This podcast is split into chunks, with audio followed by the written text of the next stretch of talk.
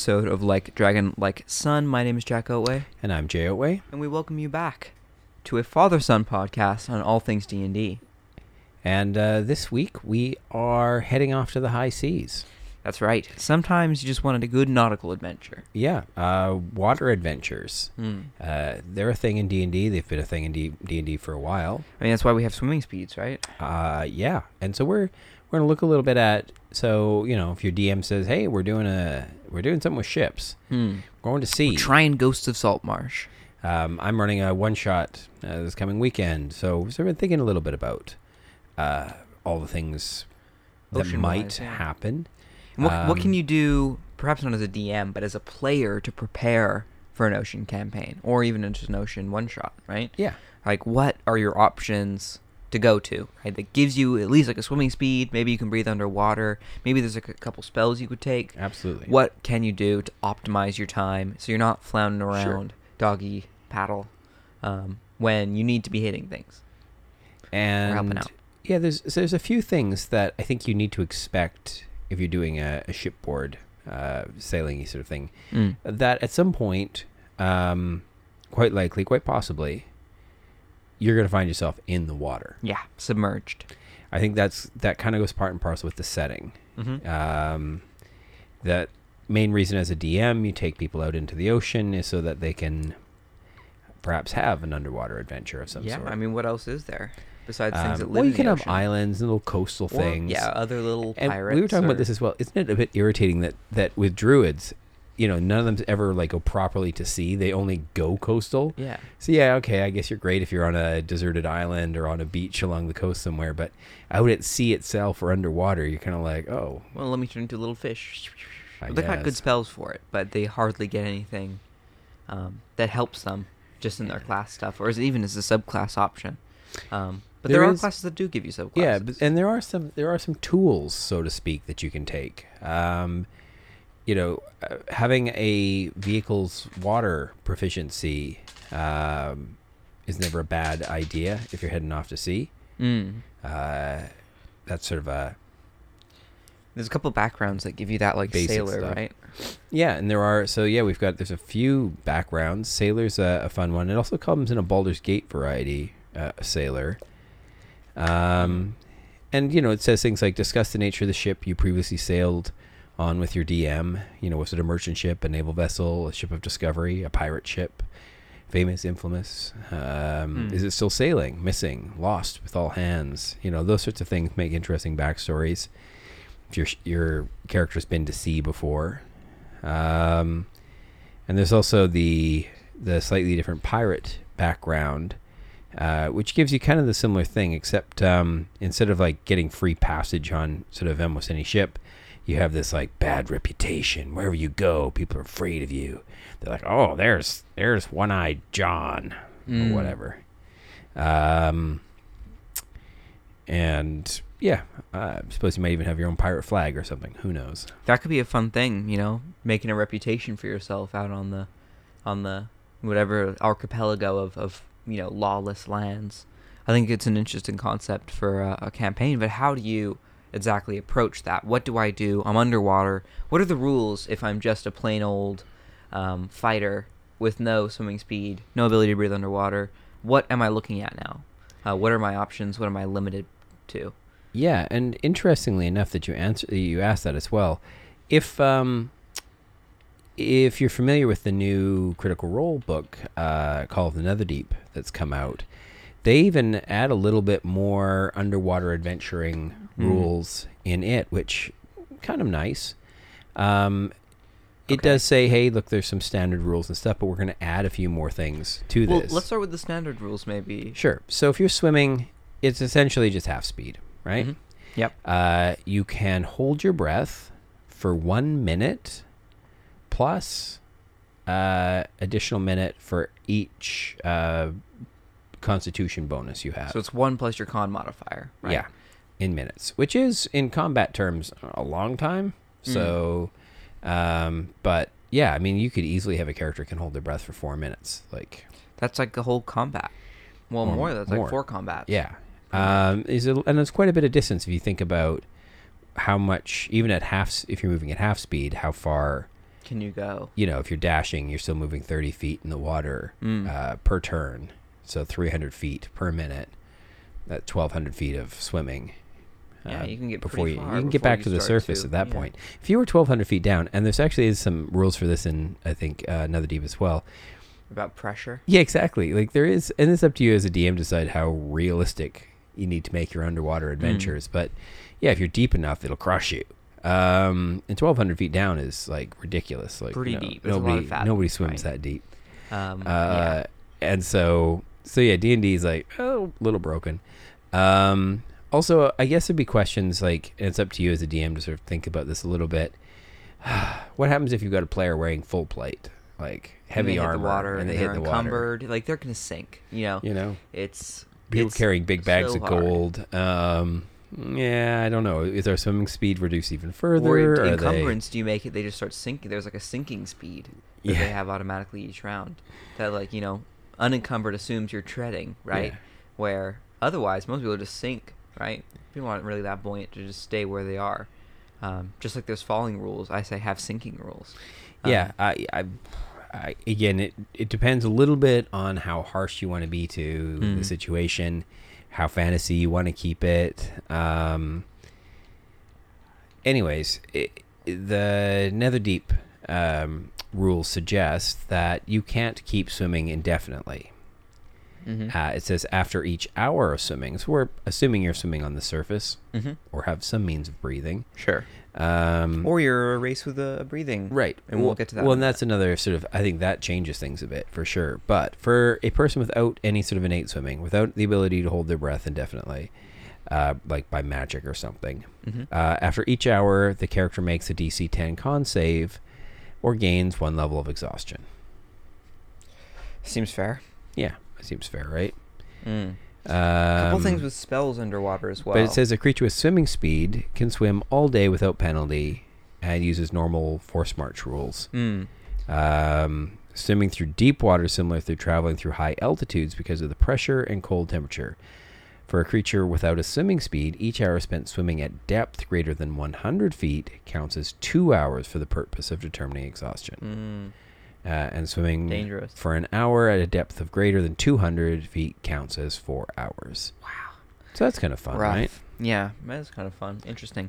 Um, most people don't get that deep, but I guess Call of the Netherdeep makes sense why you'd Well, want to have that. you know, right? light becomes an issue the deeper you go as well. and you you can't use torches. You know, then the light spell becomes very useful. certainly does. Visibility underwater depends on water clarity and the availability of light. Unless the characters have a light source, use the underwater ca- encounter distance table below, which basically says like clear water and bright light, you can see 60 feet. Clear water, dim lights, 30 feet. Murky water, no light, 10 feet. Um, and you could, I suppose, adapt this as well to say, you know, the deeper you go, the darker it gets, and the more the the you know vision is limited. Um, Yeah. Um, and the and the amount of cold increases. You know, well, that's where Um, Tritons are like supposedly in lore wise supposed to be, and then they like their original stat block they had like no cold resistance, no dark vision, and you're like, well, how are they? Or maybe it's not. But but you get my point. Like, what are they? How do they see down here, and how do they, you know, go against like their their environment? It must be like a nightmare to live this deep. Um, well, and maybe they don't actually live that deep. I mean, the the idea that maybe they they only live within the first you know forty feet of being you underwater. Think you'd like find them pretty quickly, right? If like you could get Their there. and, like- civilizations were just that that shallow. Like, that seems like you most people would run into them now and again. Well, could, they could just find patches of ocean that are not that that deep. I don't know. The lore says they're deep, deep underwater dwellers. Yeah. In which, Which- case, there's there's no light. Yeah. I don't know. They must have dark vision or something. Um, but But even dark vision only helps so much. Still, like, yeah. I mean, I would like to see a, a race with bioluminescence. That'd be cool. yeah, yeah. It does seem to me that you get to a certain point, and if you're not creating, and even light doesn't, you create light at that depth, and it still doesn't even travel that far. Like that's the whole bit of problem with it. It's Mm, um, it, it's getting harder to push through the the water itself. it's true. Um, so yeah, if you're trying to be super realistic with your underwater conditions, it's going to be a challenge to find find a way to do it that doesn't get too crunchy at the table, Mm. that allows players to sort of you know have fun with it and you know explore the the environment without playing paying too too many attention to sort of you know the physics of things. Mm. Yeah. Well, what are my my options then if I were to approach this as a player, right? Yeah. Um, I think the first thing we think of is race, right? There's got to be some races that are better adapted to the water, and you'd be right. There are so many options out there if you want to be an underwater dweller. So here's a couple of things to keep in mind as well as a player, especially if you like some combat. Um, having a swimming speed, either natural or granted by magic, provides you with the ability to have all your melee weapon attacks working like normal. Mm-hmm. So if you don't have a swimming speed, suddenly all of your melee weapon attacks are at disadvantage Right. unless you're using a dagger, a javelin, which I suppose wouldn't necessarily. I guess you could stab with it somehow. I don't Mhm. know. Uh, like a spear It's is on there as well. You can choose to use melee or range. Yeah, uh, range has got a slightly different set of rules, but yeah, the it said you could use javelin here on here. This is like player's handbook stuff as a uh, Mm-hmm. As a melee, melee can. weapon. Yeah. uh-huh. Uh, short sword, spear, trident. I mean, the list is really, really tight um, that they have on here. Mhm. Likewise, So what makes tridents pretty useful. Again, what's the difference between a trident and a spear? One's martial and weighs more and is more expensive. That's the only difference. no extra damage, no Nope, extra nothing powers, else. nothing. You know, Spear is just the same, but it's anyone can pick it up and it's more, you know, it's, it's cheaper, it's lighter. I mean, Yeah. I don't know why you wouldn't use a spear over a trident. Cool factor maybe? I don't know. uh, Mm. ranged weapon attacks automatically miss a target beyond the weapon's normal range. So there is no long distance Yep. shooting underwater, uh, which is kind of crazy. Uh, Makes sense. yeah, so the, you're, if you're used to longbow or heavy crossbow sitting way back and being Uh, a glass cannon, good you might range, but- find that, yeah, I mean, it's still not bad, but you're suddenly like, oh, I'm a bit closer than Mm. I used to be.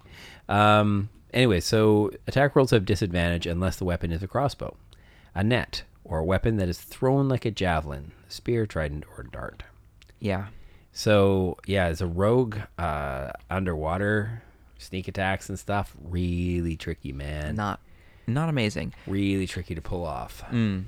So that's Well, unless you're a scout. Scouts, Yeah. I believe, get a swimming speed, um, which makes up for things a little bit if you're you're struggling as a rogue. But here, let's get into some of the race options. yeah, First up, if your campaign has this, I don't even know. These are, I think, from a, specifically a campaign adventure book that is all about them. The Locathah. I don't think, I don't know if they'll be rep- reprised at all, but they're sort of an, a very niche fish race that gets a swimming speed of 30 feet, the ability to breathe air and water, but they're kind of the flip side where they need to be submerged once every four hours to avoid suffocating. So they're like maybe they can go into water like to air from time to time, but they're mostly waterborne.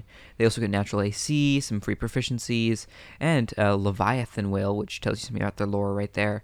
Advantage on saves against being charmed, frightened, paralyzed, poisoned, stunned, or put to sleep, which isn't bad. Um, they get bonus to strength and dex, but again, if you're going with Tasha rules, you can kind of do anything you want. The thing I love about their photo is it's with a little like seal or like a little like sea lion or something, and I just like imagine like a little Drake Warden Locathah with like a little sea lion friend. yeah. It's it's sort of drawn almost like a familiar or something. It's kind of Mm, cute. It's very cute. Um, but I don't know much about them. I think they're just sort of featured in their own adventure and in Ghost of Saltmarsh. Um, they're one of like the million races in D and D that are either enslaved or enslavers, because I feel like that's just like how every single thing is written. Um, if you're not from the material plane, even if you are from the material plane, really, um, it's just it's just a misery, miserable life of either being enslaved or enslaving other people. You know what I mean? I feel like D and D kind of suffers from that a little bit. And I think it's been criticized a lot for that. Anyways, I think there's a a push to decolonialize the sort of the texts of or like just diversify it up a little bit. I mean, there it's a it's this thing that happens, but like almost every single race you read that isn't human, dwarf, or elf or whatever has a history of you know being enslaved or being an enslaver, which is yeah. I, f- I feel this stuff's been carried over for you know, edi- from edition to edition. Right, And yeah. at a time, it was like when it was introduced, it seemed like the edgy, sort of cool, dark thing to kind of do. But like anybody who's played D and D long enough, and you see enough people do like, oh, the edgy backstory thing, you're Yeah. like, it's not edgy anymore because everybody's done it. I'm Mhm. like, uh, so yeah, maybe, maybe think of something else instead. And you're right, it's just, it's unoriginal now to say, oh, you know, here's this race that was once enslaved. You're like, oh. Yeah. Um, otherwise, they just seem to be a, a race them? of fish people that live along coasts, hunting in water and on land. But I don't know. I think you could do something more interesting with their lore, like tying them to ancient leviathans or things like that. I think it'd be interesting. But yeah, I don't know. A bit of a niche race. The I think the main race people start to jump to is Triton. Yeah, and it's interesting because I have made a Triton very recently. Of course, I did it in an ironic fashion because we were playing a desert campaign, Right. and uh, yeah, swimming swimming's not come up so much in the desert. Um, There's some other stuff that's still pretty useful. but I do. I never played a Triton, uh, a Triton before, and it's they've got some nice innate magic. The uh, fog cloud, uh, wall of water, um, some things that are just kind Gust of of fun to be able to cast. Uh, yeah, the gust of wind.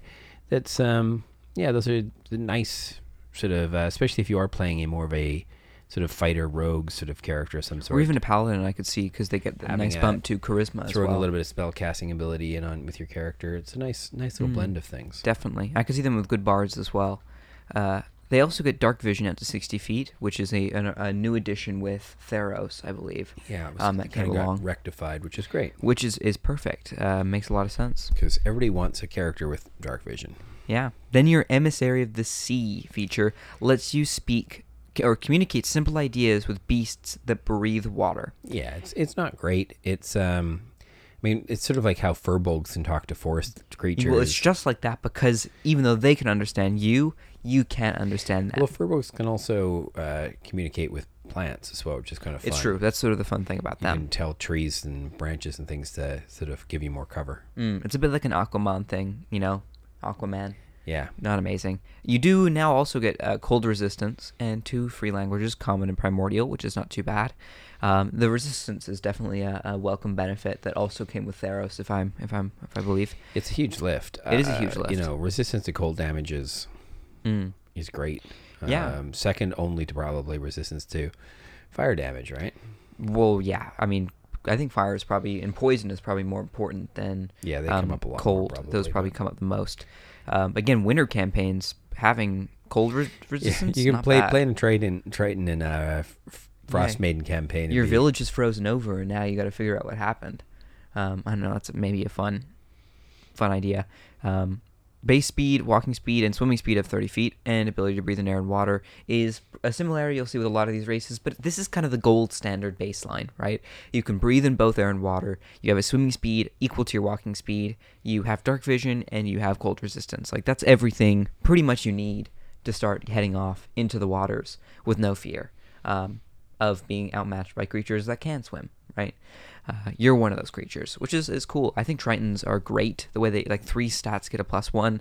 Overall, they're they're super fun. Lore wise, I think they're quite interesting. Um, in the way that they're sort of tied to the elemental plane of water. Um, definitely lots of, of of fun stuff you can do with them, and, and kind of established in like people kind of know what Tritons are before they they know what look But- look but- are. but you don't right? see many people building them. True. I think they're fun though. I They're think kind more people fun should. an outlier, and and I don't think you have to build it for a sea campaign. I think No, that's my little caveat here. Somebody puts you in a desert campaign, someplace weird or whatever. play it, Cold, play Triton, and people are like, "What are you doing here?" And and again, sort of have them look at like you know the person Mm. like. Like I'm no more weird walking around here than the tiefling or the dragonborn or you know the Goliath or Furbolg. I Sure. mean, really? Like Tritons aren't that weird. They're no Mm. more weird than a Tabaxi. Like people play Yeah, some well, of these some of these races so much Mm. more. and then they look at the Triton like, "Oh, you're out of place." Like, You're weird. Another what? race that's kind of like that is lizard folk. Um, I find a lot of people are like, mm, I don't know if I want to touch lizard folk. They feel a little bit too jungly and alien mind to me, which can be a fun thing to play into. You don't have to. Um, we've talked about lizard folks before, but in terms of thinking, are they good for the waters? Not bad. They get a nice swimming speed equal to their walking speed of 30 feet. Um, they get the ability to hold their breath for up to 15 minutes, which is not great um, in terms of comparing it with people who can breathe air and water as much as they want. Um, but you do get two free skills and a nice AC bump um, for free, anyways, which is pretty pretty good. Um, no other spells or things. It's it's nothing really to write home about, but it's oh, it's hey, you know, swimming speed and longer ability to hold breath is always going to be good in my books. Um, so if you're if you're like you don't want to go all in with the water being your thing, get some other stuff, but also pick up that free swimming speed. If you're thinking of going something that wouldn't maybe give you that, lizard folk is never a bad option. Um, any other thoughts on that, lizard folk? Uh, didn't think so. There's two Genasi though, which are um, the next thing I'm going to talk Two. about. Uh, one is obvious. The second one a little less obvious, but kind of interesting. Is air the second one? Yes, and maybe I'll, I'll get to why in a second. Um, water genasi is pretty fun because it gives you acid resistance, which is a more uncommon one. You'd think it would give cold, Yeah. um, but I think acid is something you kind of see a little bit with a lot of underwater creatures that um, do spitting or slinging, you know, range attacks. Usually, it is some sort of acid attack. Uh, as well, which I think is, is not a terrible one to have. Uh, again, ability to breathe air and water is really good. Uh, swimming speed of 30 feet, and you get the shape water and the ability to create and destroy water, all of which are very useful um, useful things to have tied to your constitution as well. So you don't need to go caster for this. You can invest in your constitution and still have pretty good spell casting from your race, which is fun. Um, the other thing, the reason I mentioned Air Genasi is because you gain the ability to hold your breath indefinitely while you're not incapacitated, which I think is definitely notable. Um, and this extends beyond the water. Anywhere you go, you can hold your breath as long as you want. Um, as well as long as you're not incapacitated again poisonous gases things like that even underwater just no matter where you are you can hold your breath forever um, which hey pretty good um, mingle with the wind is fun as well where you can levitate i don't know the effects of that underwater um, but if it wouldn't be bad for launching yourself out of the water if you're you're sinking yeah, I mean some stuck. some spells, can- I guess, some spells actually suck a little bit underwater. Like because everybody can move in 3D already, Mhm. a fly spell doesn't really do you a lot of good Mhm. underwater. Um, so yeah, and even levitate would probably fall in the same category as that. Although I suppose again, it depends what we're trying to do. Say you were trying to lift a heavy treasure out.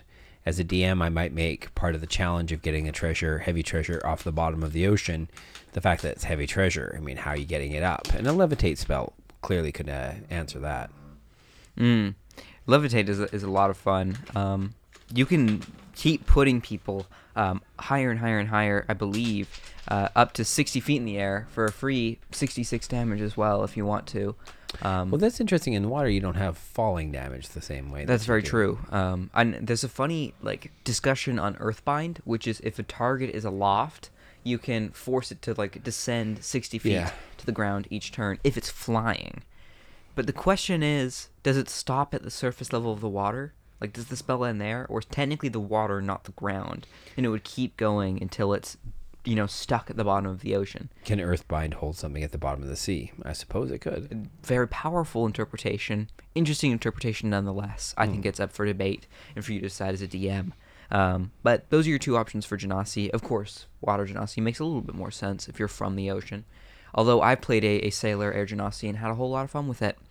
Um, next option, also from the elemental plane of water, perhaps, but an underappreciated subclass, uh, subrace, I think, of elf, um, Yeah. referred to as the sea Yeah, elf. I was I I made sure this one was on our list today because it's one that I think yeah we we just Overlook it. I mean yeah it's very easy not to be looking into the variants of elves. There's a lot of them. Mm, so Fair many. enough. But although and I say there's a lot of them, most people don't play No, a lot of I them. don't actually see a lot of elves in You my get, game. I see a lot of half elves. I think more half elves well, than I see and elves people. I mean, generally, high elf and wood elf are are easy pickings, right? Um, whereas some of the other ones, I don't know. Like I've never seen anybody play Eladrin. I don't know why Mm. it's just not there. Um, there's a few things like that that could come up in it as well. But Sea Elf is such an uh, interesting one. Um, what do you think that one was? That like Volo's or Mordenkainen's that Sea Elf came up? Sea Elf, like Mordenkainen's maybe. yeah, maybe. Um, so it was kind of introduced somewhere along the way. Uh, Mm. It's kind of fun extra piece, but I think you know up there with Triton, if not maybe even a little bit above Triton in terms Yeah, of things bad. it can it can have and do. Hmm. Uh, In terms of yeah. especially again if you are really like into the idea of having a Trident. Mm. Oh yeah. Whether you're martial or not, Yeah. You Sea Elves get Tridents. Uh huh. That's in their race, which I think is something interesting that we don't see with Tritons, and almost builds off of like your classic Despite elf weapon name, training. despite their name practically saying Trident in it. Yeah. These ones get the tridents for free, automatic proficiency with the spear, trident, light crossbow, and net, all of which are all useful weapons underwater. Um, you get an innate swimming speed of 30 feet and can breathe air and water as much as you want. There again, gold standard. Which is great because if you're knocked unconscious underwater, you're still breathing. Exactly. Uh, and Friend of the Sea, which is a special, um, even perhaps a bump up from It's the Triton, uh, Yeah. where using gestures and sounds you can communicate simple ideas with any beast that has an innate swimming speed. Um, so instead, it bases it off of creatures that can. You'll see this throughout as well. A bunch of features that let you talk to swimming like creatures, underwater creatures, but they word it very differently. Like some say, while fu- fully submerged. Some say that it can have a s- innate swimming speed. Some say that can breathe underwater. It's does it really change much? I don't know, but the underwater interesting that realm, it's not consistent. Yeah, it doesn't have a constant syntax like the a lot of things in D and D. They've worked very hard to make sure that There's like a consistent. you see the same set of words each time, so that you know, oh, Mm. I understand how this rule works. But yeah, when you start wording it differently each time, it I think that has largely to do though with the fact that this is a underplayed, uh, Subrace. well, just or an underplayed environment. Sure. Um, we don't do underwater stuff that often. In fact, most DMs, even good DMs, when they find themselves thinking about doing underwater, tend to want to look up that underwater combat rules again, just Mm. uh, to refresh because you're like, oh yeah, it's all different underwater, isn't it? yeah. Um, it is, and it's hard. It's it's a ch- much more difficult environment. Um, hence why I'm I'm planning to use it because I have a bunch of uh, DM friends who are playing who are all incredibly good players uh, as Mm. well, uh, who tend to make characters who are are just really really fine tuned Yeah. um, and work incredibly well together. So making stuff challenging for them is, well, a challenge, and uh, and so yeah, this time I thought, okay, well, here you go, boys, have some uh, have a, little bit of under of underwater action to see how uh, that might slow you down. Hmm. And that's a very select sort of you know range of races. And so if you're not going to pick one of those and go with your classic human, whatever, um, there's still or maybe tiefling. There's still a couple ways that you can get yourself moving about in the water, no problem. Um, and we're going to be talking a little bit about subclasses first, then maybe going into some other options. Um, for you like spells as well, items. I don't know if we have any items. Um, but first up, that I immediately jump to is the warlock class Sure. which gives you straight up if you pick the fathomless subclass a swimming speed of 40 feet even better than the gold standard um, and the ability to breathe underwater um, which is i feel pretty pretty good um, you also get a lot of spells like create and destroy water um, sleet storm you know control water at higher levels lightning bolts summon water elementals things like that that are you know all very oceany which is kind of nice. At sixth level as well you get resistance to cold damage and while you're fully submerged any creature that is also fully submerged doesn't even need to be beasts or anything that are, are have a swimming speed or can whatever breathe water they also understand your speech and you can understand theirs so it's a bit of a, a bump up from that as well That's for handy. anyone um, by sixth level you're you're going underwater Some time ago, we actually did a uh, a bit of a fathomless build. It was actually a, a dual class druid, Druid, slash yeah. warlock. Uh, I remember that. Salem Charms. We played around with that a little bit. So if you're interested, you guys can go back and have a little look at that episode that. Although I, I wouldn't think, sort of in hindsight, she was necessarily my favorite or she best sort of yeah, build. wasn't really min maxed that but much but um, but the idea was, you know, and I still stay, I still believe this in my heart most of the time. Building a building a character doesn't have to be about min maxing. It's Mm. often just about trying to get an interesting feel. totally Give them some cool stuff that you like to do. Um, you know, something that sort of plays into their character. Uh, and yeah, uh, the Fathomless Warlock, obviously, you know, if you are building a piratey character, sounds great. Um, it was odd that we chose Druid for her as well. I can't quite remember why that was. Mm. Um, yeah. I- I, feel like it was would you put Druid? Would you put thing. Druid in an ocean setting? Really? Well, I think the useful thing there is wild shape, but you got to be at least fourth level before that starts to feel the benefits. I'm wondering if Wild Companion was the real from Tasha's Cauldron of Everything. Could be it. Could be it. Did we want to have like a little Fey parrot or something for her? Yeah, that was a cute little. That's a good idea. It's Mm. kind of fun. Or just go back to the chain and get yourself a familiar. She had a with that. starry form as well, Mm, That's not bad. Circle which stars. again, you know, kind of for navigating at sea and you know all Makes the night stuff. sense, yeah. kind of fits in. Um, also good for healing if you want to have a bit of that option as well. Whatever. We're back on track. Um, War- Fathomless Warlock I, I, I like as a new addition to the game. I think it's pretty cool. Uh, you do get a lot of tentacle stuff, Yeah. so if that's not Well, really your deal, you know what the- flavor it. The the gift of sea, the swimming speed is pretty amazing because it's not just your usual thirty feet; it's forty, 40 feet, feet. Yeah, next level which is quite a, a nice little extra bump of distance, Mm. uh, which is great. Yeah, pretty good. Um, so there's there's your option there, and if you're not going with that subclass, I know there's also a fifth level invocation called Gift of the Depths that lets you get yourself a swimming speed and the ability to breathe underwater, no matter what, as well. And so you could still go fiend, hexblade, whatever, and still be at home underwater. Um, the next class that I, I'd have a look at, um, but only I think I think this is sort of a footnote. Is is the um, aberrant mind sorcerer, which at 14th level gets a um, the ability to give themselves a swimming speed equal to twice their walking speed and the ability to breathe underwater, which 60 feet swimming speed. You're zipping around, but um, it's not until way way late game, so it doesn't even feel worthwhile to mention Yeah, um, unfortunately. Um, and for those that get a faster walking speed, put long stride on yourself ahead of time, and now you're zipping around 80 feet, 90 feet, however often, however much, um, every single turn, which is pretty fast. Uh, I don't know. Otherwise, they're not amazing. Besides the ability to cast some spells, which give yourself um, some watery adaptability, but we'll get to that a bit later. The next one is a bit of a, a surprise from the critical role side of things, which we saw Fjord take. Not too much spoilers, hopefully. Um, Oath of the Open Sea, uh, which gives you some again fun watery spells, um, but also interesting options that kind of free up your companions without explicitly giving you a swimming speed, which I don't know why it never really does that. Um, I, I suggest already coming in with Sea Elf or Triton um, before you take this, because it nothing it won't overlap too much like some of these other options will. But at seventh level, which is your your key feature here in terms of underwater adventure, you and everyone within 10 feet of you can't be grappled or restrained, which is good for all the things with tentacles or bites yeah. or whatever that try and grapple you. fair number of things. If you check our episode last week, Mm, uh, underwater, especially. we were talking about some aboliths and things, and Yeah. uh, grappling is bad when they show up. But the kicker as well is that you um that creatures can ignore penalties on movement and attacks while underwater.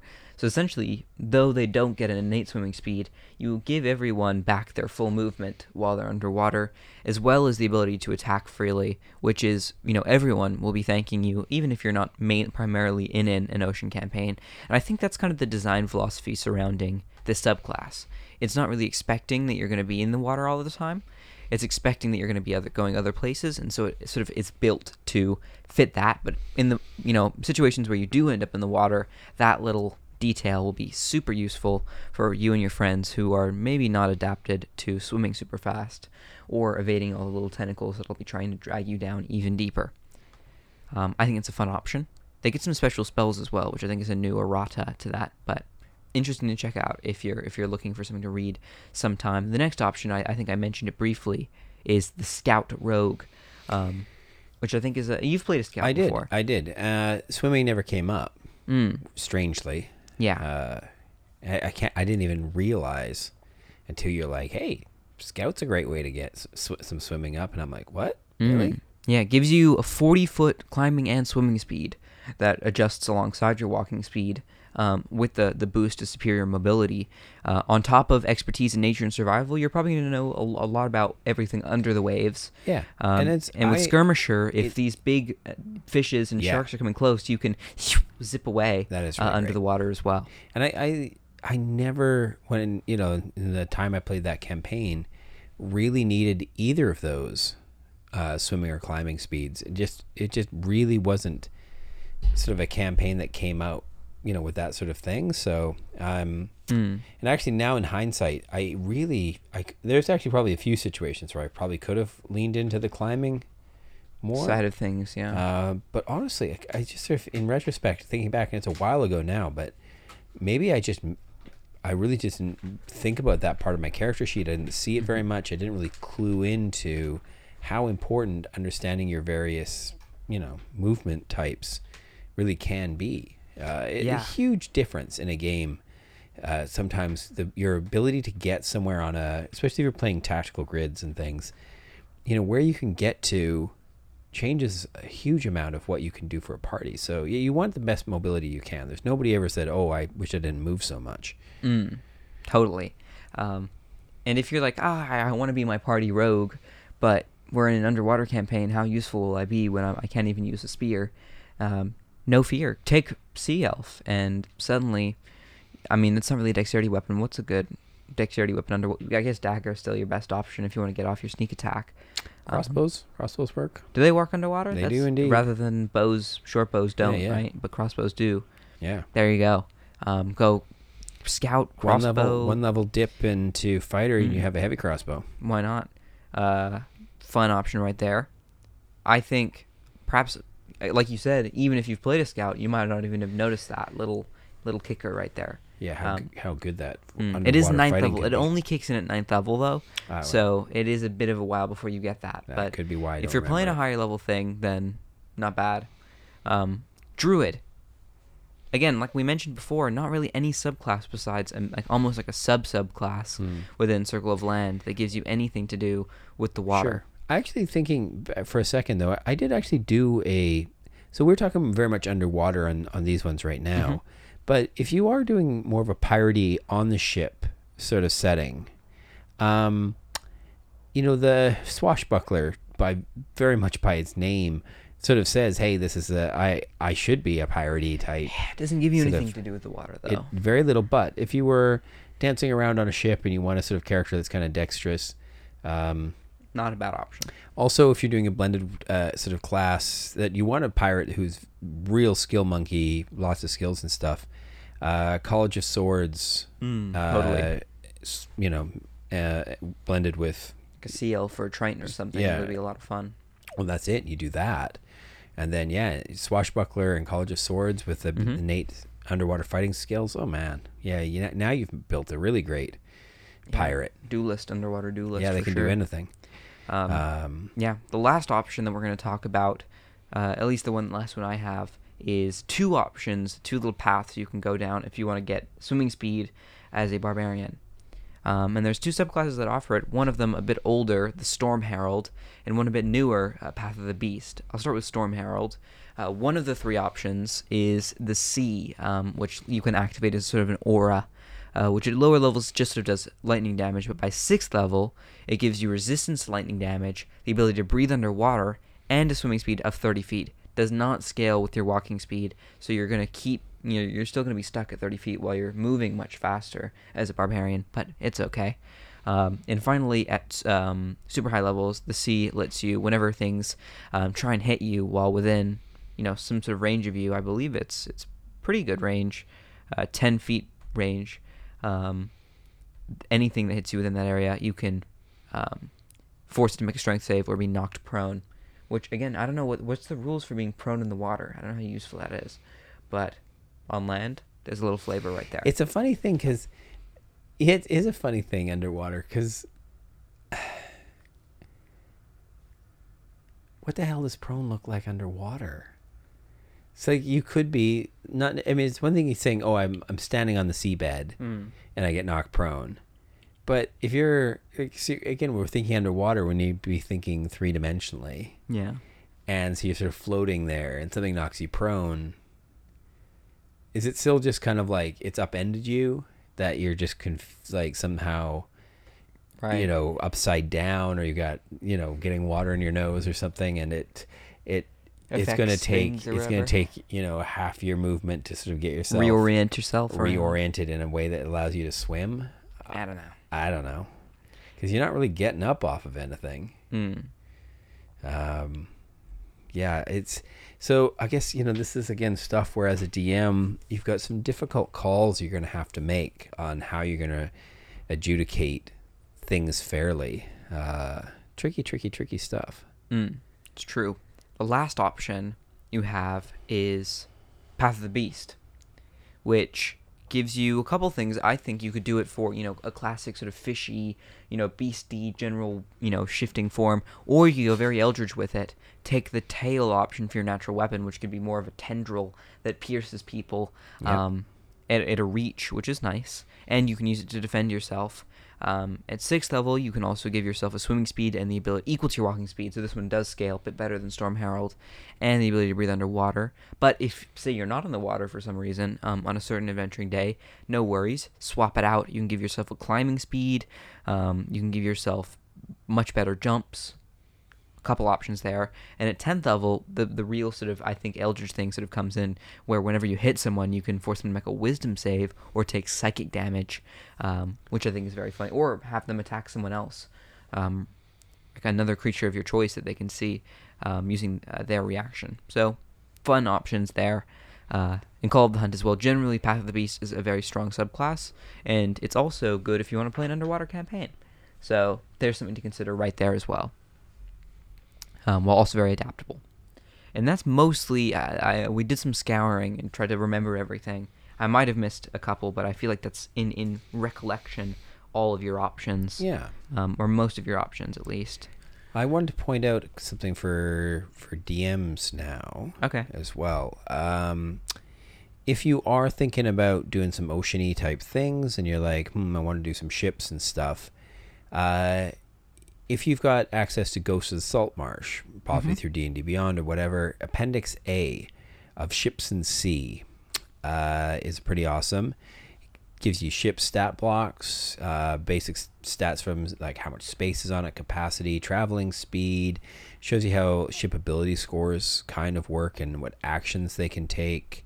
Um, gives you some things for like you know how much damage they can take and things like that and a few different types of ships, size wise, different things, stat blocks for them, maps sort of for them. Useful. Uh, is quite nice. Uh, for things like small, like as keel boats to big as galleons and warships and rowboats and all sorts of different things of different sizes. And, eh, you know, gives you some uh, sample ideas of sort of different types of crewmates and things you might find on board. You know, captains and first mates, bosuns and quartermasters, surgeons, cooks. Mm. Uh, it talks about mutinies and shore leaves. Uh, there's Mm. like you know how different sort of vessels you might run into as well, like you know some sort of frost locked hull locked in the ice, or some living vessel, or somebody who's got a reinforced hull who's ramming things. Mhm. Um, dragon sails, or screaming sails, or scything oars. Neat stuff, right? Like Yeah. all of those sorts of things sort of add a lot of that sort of fantasy cool factor into your sea campaign, um, which I think is pretty exciting. Yeah. Make a good sea shanty as well. Yeah, exactly. Everyone loves she- Why sea not? shanties. Um, you know, there's weapon upgrades. People talk, you know, whether or not you've got gunpowder in your game. Maybe you've Mm. got, you know, some sort of arcane artillery of some sort or something. Be fun. um, or you've just got a big ballista up on the the forecastle. I don't know. Um, different things, and of course, you know, there's, gosh, there's Taskmaster drums, so drum beats for your oar crews make them go faster.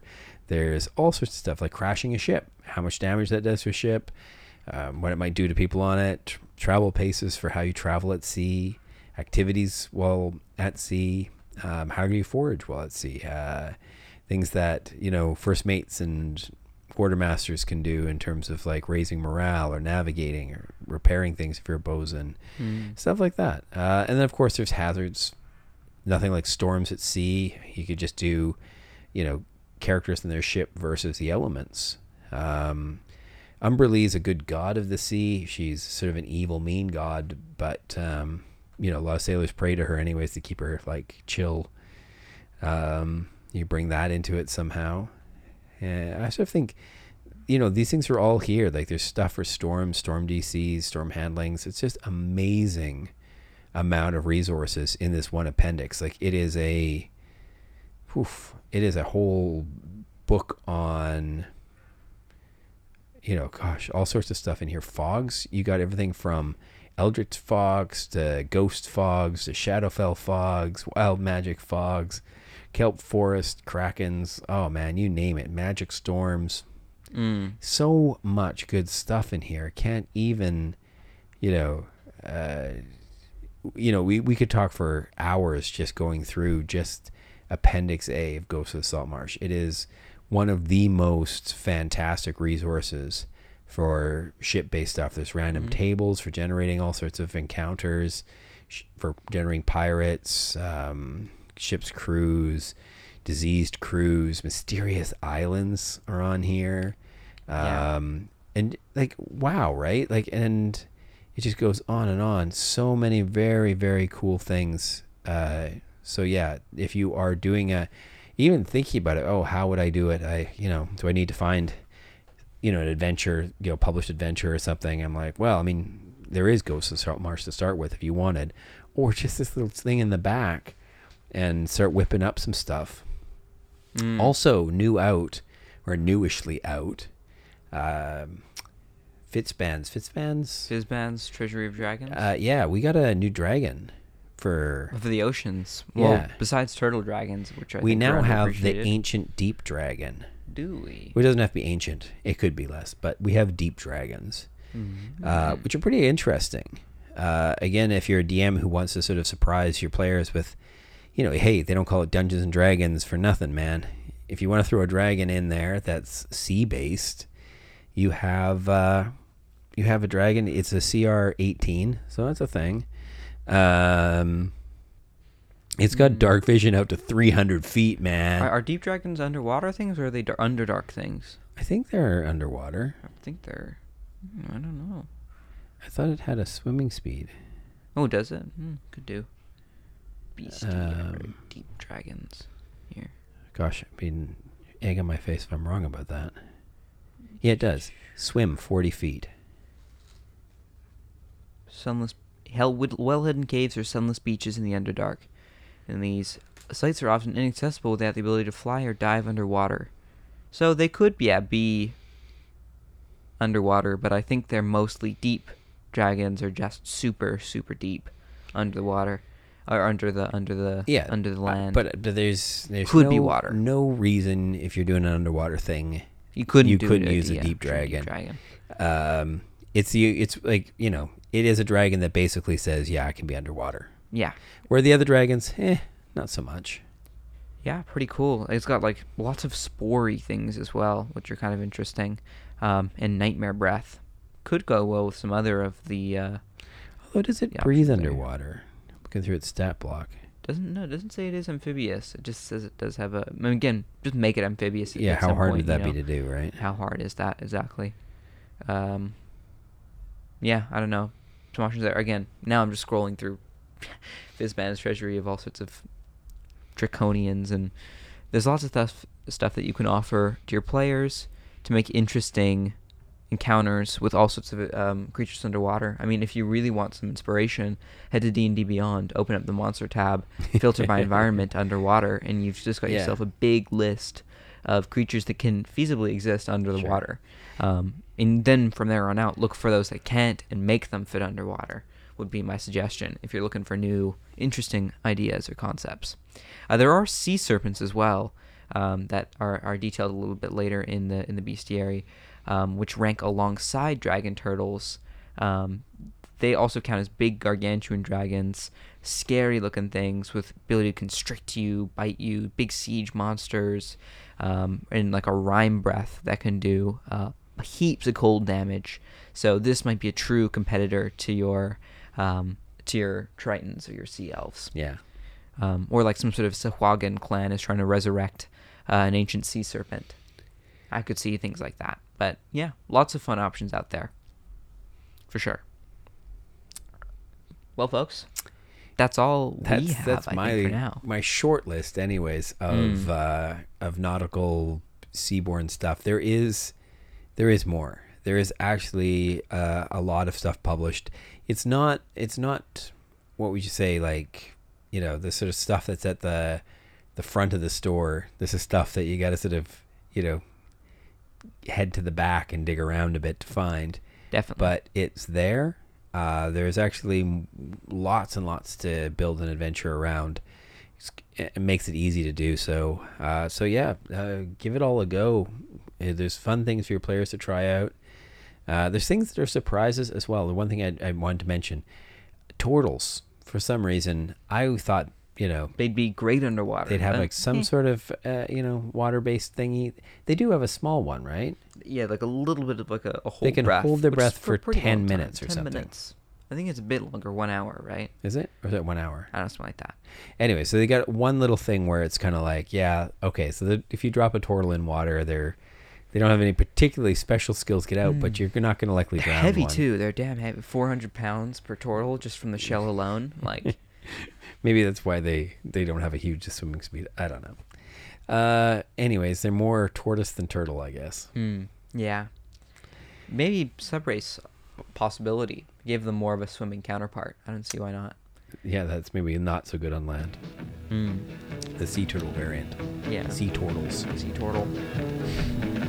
All right, folks. Thanks for joining us. Have a week. great week, and uh, yeah, keep rolling twenties. Bye bye.